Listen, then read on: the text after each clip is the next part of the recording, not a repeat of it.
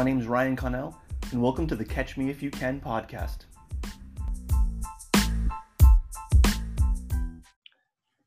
All right, welcome to another episode of Catch Me If You Can. I'm joined here today with a Awais Sheikh. I truly admire your work. I'm excited that you're here and able to spend a couple minutes with us today.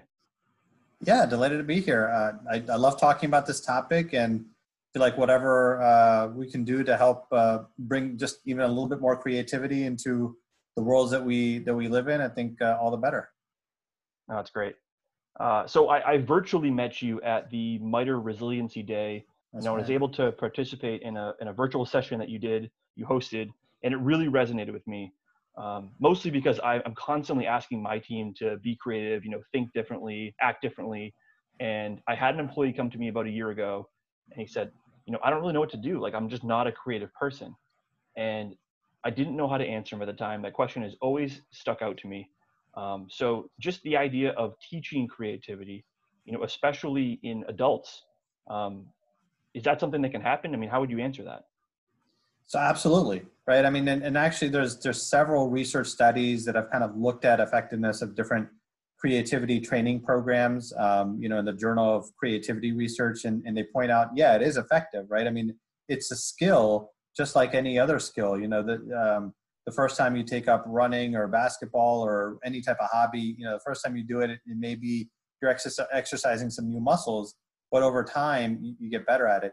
I think a more interesting point that you made because you talked about it, you know, in context of adults.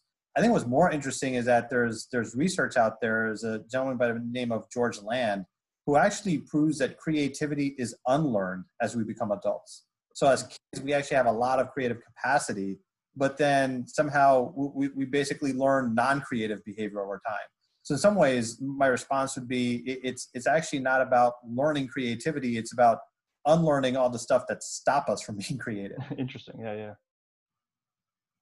Awesome. So, uh, you know, I guess like anything, you know, practice makes perfect. Um, and so, so talk to me. You know, you mentioned it when we had virtually met previously about the science behind um, creative thought. You know, how that translates into work. And you know, I believe the session that I took with you was was specific to creativity um, and geared towards innovation.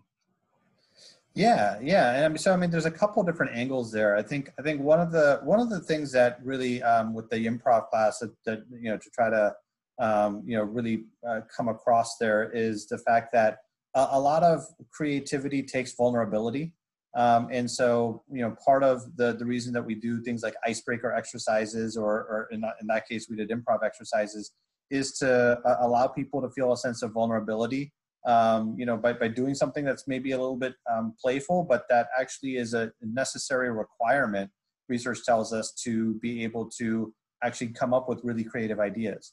Uh, there's a famous kind of paperclip study done by Kellogg where they had two groups of people. You know, one group was kind of the control group, and they asked them, hey, come up with as many ideas as you can for what you can do with the paperclip. And then they had the research group, and they gave them the same challenge, but told them, before you do that, share uh, an embarrassing story about yourself. And the team that shared kind of an embarrassing story came up with a lot more ideas, right? So, so a lot of this is just about behavior. Again, we talk about unlearning, you know, behavior that stops us. I think vulnerability is one of the things that allows us to be um, a more creative. Um, the other area of research that's pertinent here is, is some of the neuroscience research. So, I mean, what neuroscience will tell us is like our brains have become wired for efficiency through these mental shortcuts, right? Um, some of them are, are, subconscious, but even even the you know the, the ones that are somewhat conscious, we, we often call them me- mental models, right? And we all have them. Sure. And, and, a lot of creativity and innovation um, is about making some of these mental models explicit and challenging them. Like, what, why, why is it that you know something that we hold as an assumption is something that you, you know has to be true, and what would happen if we if we challenge that? And I think that is where really creativity and innovation starts to come into being. Yeah, that's awesome. Um, so we joked uh, off offline about how popular unpopular this podcast is, but for those that are listening, uh, do you have any creative exercises that, that they could take away, uh, things that they could work with their team uh, or, or themselves? Um, yeah, so I, I, have a couple. Um, you know, one of the ones just building off of our last point on kind of assumptions um, is, is, very like it's called assumptions busting, right? So it's right there in the name.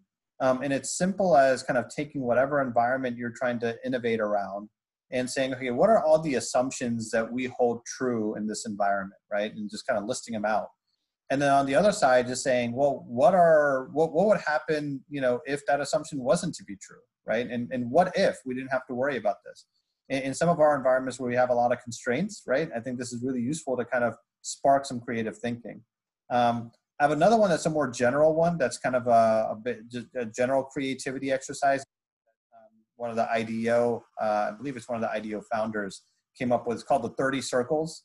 Um, and so if you you can get a template or you can just draw 30 circles, and in a time constrained, you know, within five minutes or so, see uh, what you can you know draw in those 30 circles to make them distinct objects, right? Um, and it's kind of cool to you know the first eight, nine, ten might be really easy. But then there comes a point after which you get stuck, right? And then when you get stuck, on the other side of stuck is another great idea. And then you have another bunch of derivative ideas that come from that. So that's kind of a cool one to do on your own since a lot of us are, are quarantined. And the one, of course, Ryan, that we we did as part of that resilience event is, is improv, right? And and you could you could borrow from uh, a lot of the improv playbooks um, to come up with some ideas uh, in group settings uh, to kind of again introduce that vulnerability, learn to build off of one another, uh, say yes and, um, which which really are the cornerstones of uh, introducing creativity. That's awesome. Yeah, I actually uh, wanted to follow up with you and let you know I did. Uh, I believe I've used all of the ones that you gave me, the tools at that resiliency day with my team during staff. Uh, most recently, I had them all. Uh, How'd it go? Good. Yeah, I had them all give a presentation on what we do, just generically, hey, who, here's who we are and what our team does.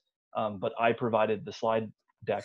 Uh, the slideshow slide karaoke. Had, that's had, that's awesome. it had nothing to do with uh, our workload. You know, I had pictures of uh, you know dogs and farms and yeah. uh, race cars and all that stuff, and and it went really well. Yeah, it, it that's awesome. Really well. Yeah, that's awesome. Yeah, and part of this is also just injecting. I mean, creativity requires a bit of play playfulness, right? And sometimes um, our environments can just stifle that. And so I, I, think a lot of this is also just creating the environment, right? That that breeds that type of creativity. Absolutely. Well, Wais, uh, this was a blast. Uh, you're always inspiring. I, I, I do want to thank you for doing what you do, um, and please never stop changing the world for the better. Hey, no, I appreciate it. Thanks for having me. And uh, like I said, I hope I hope your listeners are inspired. You know, to try to be even just a little bit more creative um, using some of these techniques. That'd be good enough for me. Awesome. Thanks again. Yeah.